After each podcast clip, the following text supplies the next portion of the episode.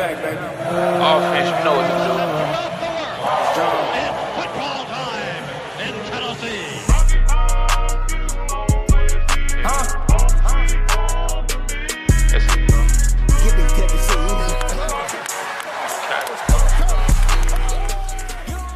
What's up, everybody? Welcome to the 1796 Sports Podcast. I'm your host, Normal Vol fan, joined alongside with Ryan. Well, we got a lot of stuff to talk about today. I mean, we had a nice blowout win against Vanderbilt on both sides, uh, men's and women's. Um, on the men's side, all around great performance by everybody. Everybody was hitting their shots. Everyone was playing well, passing the ball. Uh, defense was awesome. And uh, yeah, I mean, we're going to take a deep dive into some baseball news, some things we think that maybe could be improved upon. And I want to talk about some, you know, fan comments that is just ridiculous on Twitter over one loss in baseball, but we'll get to that. Anyways, w- let's take a deep dive into the the men's basketball game. Uh, 88 to 53 victory at home against Vanderbilt. Uh, what'd you think about it? Who, who, who stood out to you? Well, as far as the, I mean, it, it it was the the biggest thing to me about the game. Before I get to the players I thought stood out was the the the Zakai Zeigler played the most minutes of anybody on the team, and he played 24 minutes.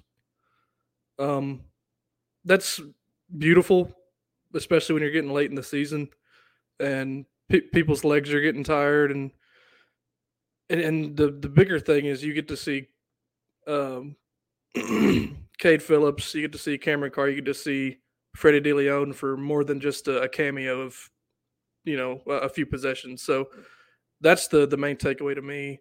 And then uh, as far as the players who played the best, you really had a balanced scoring attack uh, amongst all the starters. Uh, you had Zeigler with 14, Knecht with 14, uh, Triple J with 13, Vescovi with 12, and Aidoo with 11. And then the the people who finished out the last 12 minutes of the game, you know, kept the lead at 30 or more. So uh, it was an all around great performance. Yeah, absolutely. I mean, I feel like we finally saw a Vescovi showcase to where he, he he seemed a lot more confident in this game Yeah. to where all his shots were just just smooth. It's like he he wanted to shoot the ball that day and when he's hitting shots, man, this team is almost unbeatable especially when you got Triple J doing his thing. He, he's turned it around, complete 360, and you know, it, it, it's huge for this team when Triple J and Vescovi are playing at their best.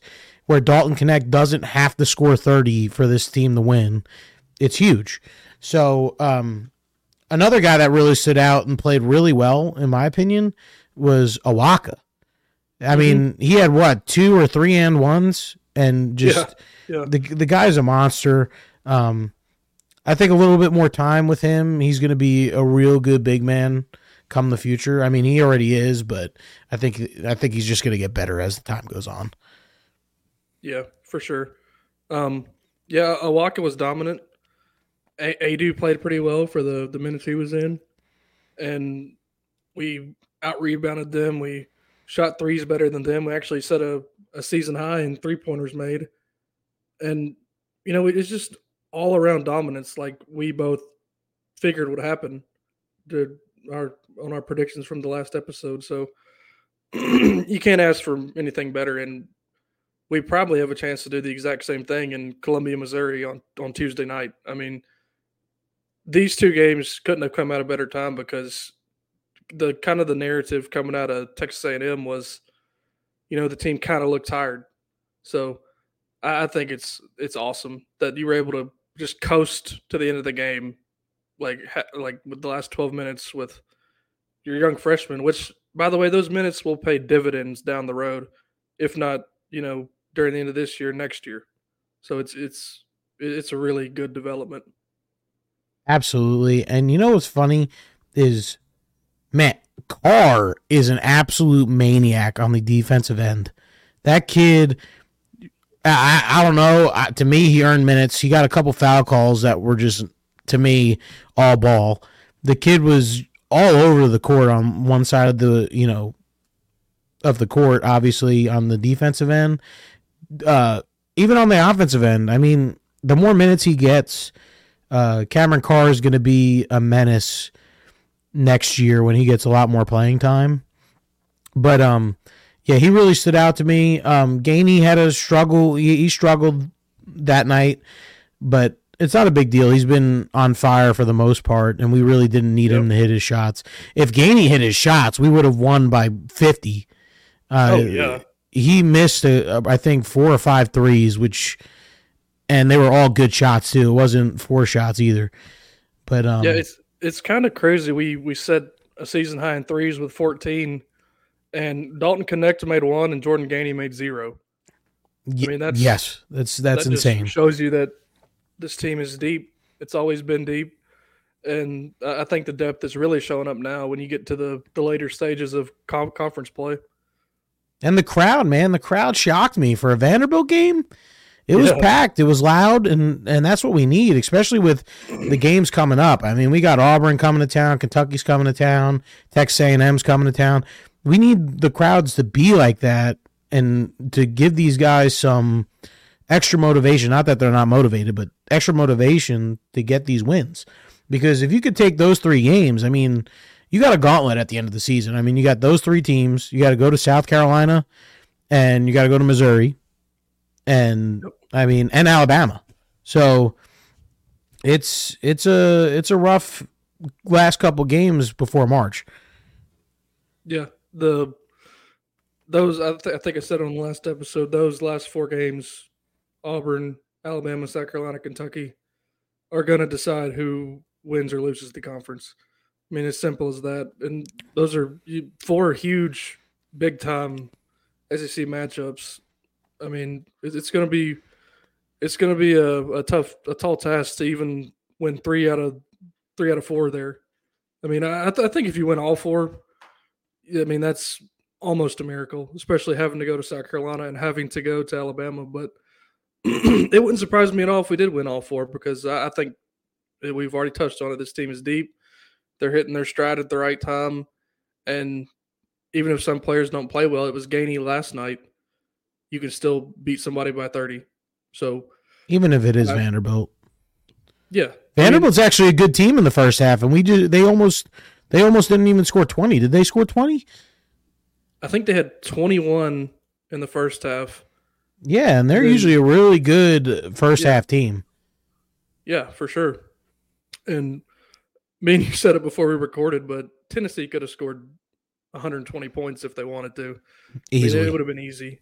Yeah, I think because the starters were out what at, at like the 13th minute mark at, in the in the second half. Yeah, uh, 12 13 minute mark, and then we coast to the end with the the people off the bench. Now, the one thing that is concerning to me from the game is that you had Grant Hurst play, you had Colin Coyne play, you had Freddie Dilione play, Cade Phillips play, Cameron Carr play, but still no DJ Jefferson. So Hmm. it, it it- it's really looking like he's probably going to be gone at the end of the year. I, I know. I think we all kind of forgot about this, but he he was suspended from the team and but before the season started, and maybe he's still in the doghouse among the coaching staff, specifically Rick Barnes. So you, you, never know. miss what's going on. practice or something. Yeah, it was it was something like that. And there's a lot of reports that say he was real close to just being flat out dismissed from the program. But I, I don't really want to speculate further than that. But that did happen, and I, I don't think you can say with a straight face that that isn't having an effect on his lack of playing time, which would be zero minutes the entire year. So Well, especially in a game like that, like everyone got in, even guys I didn't even know that were on the team got to play, Yeah. and Yeah. it, there, there's obviously something go- going on, but obviously we're you know outside the loop and we won't know. But I hope you know it gets worked out because I think he is a good player and he definitely has a lot of potential. So Yeah, I mean, if if that's the one negative thing from the game, like we're doing pretty good. Um, and the last point I wanted to make about that game is, uh, well, I've kind of already already made this point, but I just want to stress how important it is that the our most our player with the most minutes logged was Zakai Zeigler with 24, and that's 15 minutes less than he normally plays. He played the whole game against Texas A&M, and he played 30 plus minutes against Arkansas. It's those minutes that you know he didn't have to play the other night are so valuable because he is Yep. carrying the load point guard wise. I mean, it's Yeah. and he's proven he's been absolute an absolute stud all year. Um, obviously, everyone has that couple games where you know you just don't show up, which is okay. I mean, no one's perfect. No one's no one's gonna be LeBron James in college, and um, but yeah, I mean, overall, great performance by the men's team. But going into the women's team, women's team played absolutely incredible today, and they look like a like a rejuvenated group that when playing the way they played because Vanderbilt girls basketball has been doing good this year. And they came in and really showed what they had. I mean, they just barely lost to South Carolina. They gave it up in the fourth quarter. They showed that they could hang around with teams like that. And that was with like you I think you said to me, I mean, Spear didn't really play well in the South Carolina game. And you know, to, they just 86 to 61 against Vanderbilt on the road. Um, Rickea Jackson, obviously, just another awesome performance with 24 points, seven boards, and four assists. But you know, Spear, great six point. She had, uh, you know, 16 points, but I mean, that's huge for coming off a game where she struggled. So, what do you think about it? Did you get to watch the game? I didn't get to see it. I was uh, playing some golf this afternoon, but I think I said it last time too, the last episode, that if Jewel Spear does what she normally does against South Carolina, you probably win that game. So it's a great bounce back bounce back performance for her, especially on the road in SEC play against a decent team, like like you said. And you know, if the Lady Vols their remaining schedule, they still have to play at LSU. They uh, they still have to. Let me look here. Still have to play LSU. Still, they, they get A and M at home, and then they get South Carolina on the road. So you got two out of those three matchups are pretty tough. But I think it's not unrealistic to think that we can grab one of. I think LSU at home is the game that you you you really need to grab if you want to move your seating up a little and have a good chance in the tournament to at least get to the Sweet 16. And LSU is definitely beatable this year. Yeah, especially if we're playing in Knoxville. I mean, I think the there was drama with LSU at the start of the year with uh, Angel Reese and uh, their coach. I forget her name. Er, you, you- everybody knows what she The- looks I like. call her the peacock. yeah, she she dresses very flamboyantly, which you know more power to her. She's a great coach. Kim Mulkey. Um, yes, yeah. Um, but yeah, there was drama between her and, and Angel Reese at the beginning of the year, which I don't think anybody really knows what actually happened. But and they also have uh, Hailey Van Lith. But I think they've kind of underperformed this year based on their expectations coming into the year. But I still think they've played well enough where that would be a huge win when you're talking about seeding for the the women's big tournament. Absolutely. Uh, and I don't mean to like skip past them a lot of the time, but they really, you know, I wouldn't call them like a super disappointment this year because they're obviously still going to make the tournament. They have a potential to be probably a seven, eight seed, probably, maybe. I mean, if you lose two games out of the three, you'll probably end up being like a, a nine seed, which is okay. Um, just get in the tournament and, you know, win the games you got to win. But, um, uh, you got anything else you want to cover on the women's side? I think that's it, man. You, it's the same deal with the the men. I mean, you got three big games at the end of the year against pretty good teams in conference. So it's another it's a huge opportunity on the women's side as well to close out the season. Absolutely, and we'll see what you know Kellie Harper could do, and hopefully, you know, I mean, you think about it, if she wins two out of three and goes maybe to the Sweet Sixteen or even the Elite Eight, she might have a potential of keeping her job. I don't know about what you think about that, but Yeah. Well, we'll just have to see. wh- However, we we end the year, which you know, I'm I'm open to keeping her if she makes a Final Four or an Elite Eight run, but you know, it's looking unlikely at this point. And you know, the the point is just do the do the best you can, and then assess the program whenever the season is finished. Absolutely. Now let's uh let's take a deep dive into some baseball. Uh, baseball team had played two games already. They're about to start their third game here in a couple minutes, but um, you know, won the first game against a good Texas Tech team, won six to two, played really well. Uh, Russell obviously had a great game, um, but we lost in extra innings against Oklahoma, and Oklahoma is not a bad team. They're a very good team. Um, lost five to one in extras off a silly coaching decision that I thought was a rookie coaching decision. Um, Aaron Combs pitched really well to the point, you know, where they should have took him out after he walked his first guy. Then he comes in and walks another guy, and you decide to leave him in the game. Now I understand their logic there, but I still I think it was time to pull him, and you know we could have possibly gotten out of that inning with only one run given up. But, uh, yeah, I mean, tough loss, but I mean, last year we lost to Grand Canyon in the you know first couple games of the season. So a lot of these fans talking about how we're not going to go to Omaha. This season just started, and there's a lot of baseball left.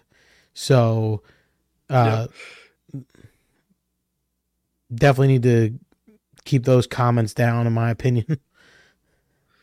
yeah, yeah. The the overreaction and the melting down over one. I mean, it's the second game of the year, people. I mean, everybody just needs to calm down for a second. Like, don't be a redneck and say, "Oh, this team is this team ain't gonna do nothing. They can't hit after two games."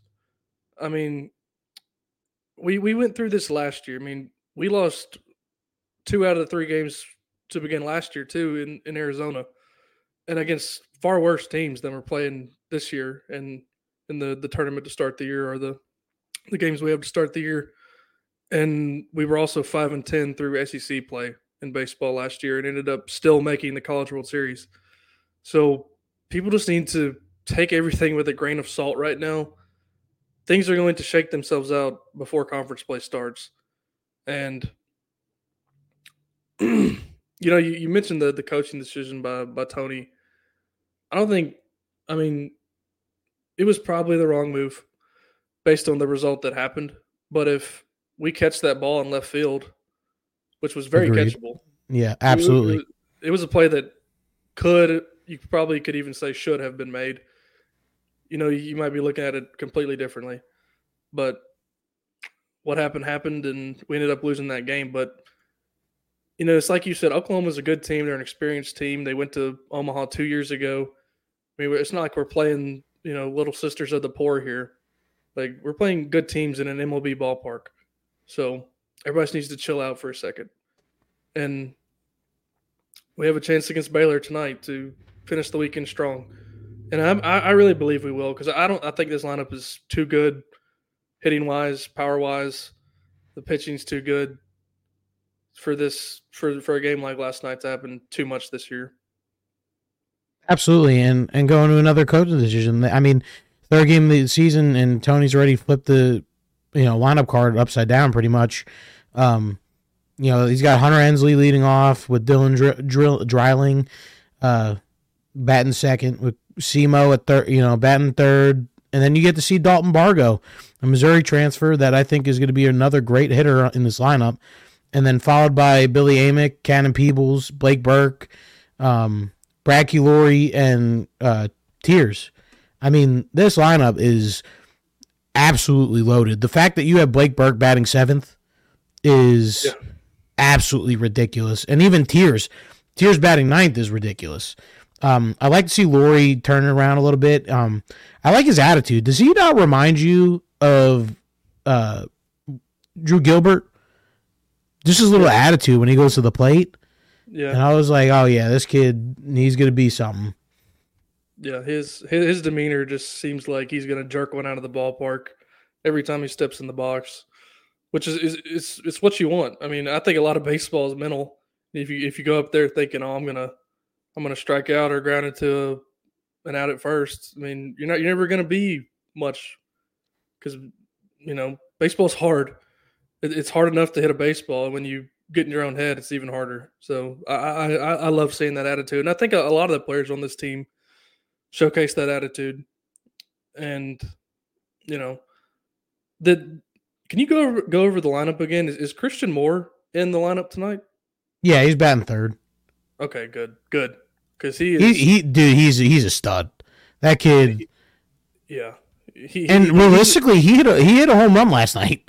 I don't know if you if you watched that, but that was a home Yeah. run. Yeah, I mean, he is an MLB ready hitter right now. I mean, he's so good, and uh, I I really don't see him moving out of the, the three hole the entire year. And he's great on defense too. I mean, I, I I think he's going to be the best position player for the Vols this year, hands down. Absolutely, and you got to remember our shortstop's actually hurt. That freshman, uh, he's hurt, Mm-hmm. and once he comes back, you'll have Simo move back to second, and uh, we'll have another. We'll have a you know true shortstop. Not saying Simo's playing bad at all. I'm just saying you know Simo's natural position is second base, but he's playing really well at shortstop, uh, stepping in in a spot that we really need him. And uh, but yeah, I mean, hopefully Xander will pitch. You know, as well as we you know as advertised. Um, he he he was 0 for 1, 0 and 1 last year. Uh, he didn't get to pitch a lot, obviously, because we had Dollander and Burns and and all that. But I mean, if if Tennessee can win tonight, you have you, you know you beat two really good teams and lost to a really good team. I mean, going two and one in a weekend like this is really good. The pitching has looked absolutely amazing so far. Um, I, I just don't see how people could be upset, especially if we win this game tonight. Come out of this weekend two and one. Uh, your schedule's looking pretty nice. I mean, you verse UNC Asheville at home, ETSU at home, and then Albany for three games at home. And then you got a nice little easy gauntlet of games coming your way. And this team could really, you know, use a big win tonight and take the momentum into this long stretch of games. Yep. I mean, non-conference play, non-conference play in college baseball is normally not too challenging, uh, and uh, you know, you it's like you said, you have a chance to win some games, some games, gain some confidence before you really get things going in conference play. And I think the Vols will do that. I mean, they're they're too talented to not be hitting on all, all cylinders once conference play rolls around next month. And I I um wrote about this before Friday night, the the Vols' first game against Texas Tech. But any sweeping conclusions, any this team won't do anything, any this team is College World Series bound, should wait until May at the earliest, because conference play is hard. You know, I already mentioned it. Last year we were five games below 500 halfway through conference play, and we ended up 16 and 14. We won 11 of our last 15 games to finish conference play strong. We rode that momentum to the regionals, into the super regionals, and finally into the College World Series in Omaha. So it's like I, it's like I started this baseball talk with. You have to just be patient with the baseball, e- even more than basketball. And I've mentioned this before on the podcast, but a lot of Tennessee fans are so used to football and so used to the last 15 years of melting down over one loss that they think that applies to every sport, which it does not. Not even close. Like baseball and basketball are way different than football. And people just have to realize that, man. It's it's so annoying to see people just give up two games in. Well, the guy doing it is doing it because he he noticed that the only way he gets interactions is saying stupid shit like that. I think I know who you're talking about, but we'll keep him nameless. yeah, I'm not giving no credit. I mean, it, it it's so annoying to see because these athletes they see this. I mean, they see all our stuff. Believe it or not, even the smaller accounts that you don't think people see it. I mean, if you're talking about Tennessee stuff, I guarantee you they're seeing that stuff because it pops up on their for you page. And Mhm. you know, you want these, you know, younger kids that are either verbally committed, especially in football. The football players are on Twitter like crazy. And I mean, we've we've talked to Bennett Warren. I and he's even said like the our fan base is crazy. Mhm. And it's true, and it's not always in a good way. Like, yes, if we're winning, we're absolutely crazy. But when we're losing, oh man, you got like some people get really, really upset and say some really crazy things, which hopefully can, uh, you know, change in the long run. Yeah, I mean, it's just crazy redneck bullshit. I'm not trying to call everybody rednecks who's negative, but you know, that's just a good catch-all term for this these silly takes every time Tennessee happens to lose a game. I mean, it's just crazy, man. I, I totally agree with all your points there. People see what what you say on Twitter, and sometimes the players who actually you're talking about see it too. And you know, Hence I Triple J. yeah, He blocked Yeah. me. I I under I understand that it, you know it takes a certain mental toughness to be a college athlete, and looking at Twitter is probably not the best thing to do. But we're talking about you know fresh out of high school kids here. They're going to be on social media. They're going to see some of this silly talk. So just watch what you say. Try to be positive and support the boys. I mean, I I, will take it upon myself to let everybody know when it's time to melt down over the baseball or basketball teams. Just just just follow me, and, I will I will I will let you know. It is true. I mean, and I, I I've said it to Ryan in the group chat we have that you know this team sucks, and he gets really upset sometimes because I mean, because that's why I do text somebody. I got to say it in a group chat, and I don't post it on Twitter because sometimes I'm thinking this team sucks when you know we're having a rough game or you know. I had to turn the game off the other night against Oklahoma. Once they scored five runs, I was like, "Yep, that's it." But um, I You know- hold it. I, I I don't hold anything against you that you say during the heat of a Tennessee sporting event. Well, that was when Triple J was like non-existent, and Yeah, like I said, yeah. he blocked me on Twitter because he seen my uh, "Where's Waldo" meme, including him. Well, he, he showed up finally. He did, I and I'm taking credit for that. I'm taking full credit for Triple J showing up. you, you you were the sole reason that that happened, man. Yes, not him, not him practicing shots hour and a half after the game. It was me saying "Where's Waldo," featuring Triple J. Absolutely. Uh, anytime you look in the history books the Tennessee basketball for 2023, 2024, there needs to be an asterisk next, next to the Kentucky game that says credit to normal Vol fan. I'm not against it. And you know, obviously, you know the baseball game's about to come on and all that, but I do want to talk a little bit about football. I saw someone post a um a little like top running backs coming back this year, and Dylan Sampson wasn't on that list, and I was really shocked about it because to me, I'm not saying Dylan Sampson's the best running back in college football this coming year, but I think he's top 10. Oh, yeah, easily. I mean, he's too explosive. He's too, this will be his third year in the program. He has a system built around running the ball and a veteran offensive line to block for him. I mean, that's lunacy that he's not in a top 10 list. Yeah, and I get, uh, you know, Ollie Gordon and Judkins, but, Yeah. you know, I, I see him as I'll probably put I and that's not bias either. I'd probably put him in the top five somewhere. But I thought I saw that and I thought I had to mention that because I just like you said. I mean, this kid's going to be an absolute stud this year. Um, just hoping he could fix his pass blocking a little bit. Not not. I mean, I'm not expecting him to be perfect, but we need to have him, you know, to block for Nico this year. Uh, and we can't be relying on Seldon to do all the blocking. So, but hopefully, I mean, we got good blocking tight ends too. Um, it's gonna be a good year for some football. I, I, I'm so excited for this coming football year.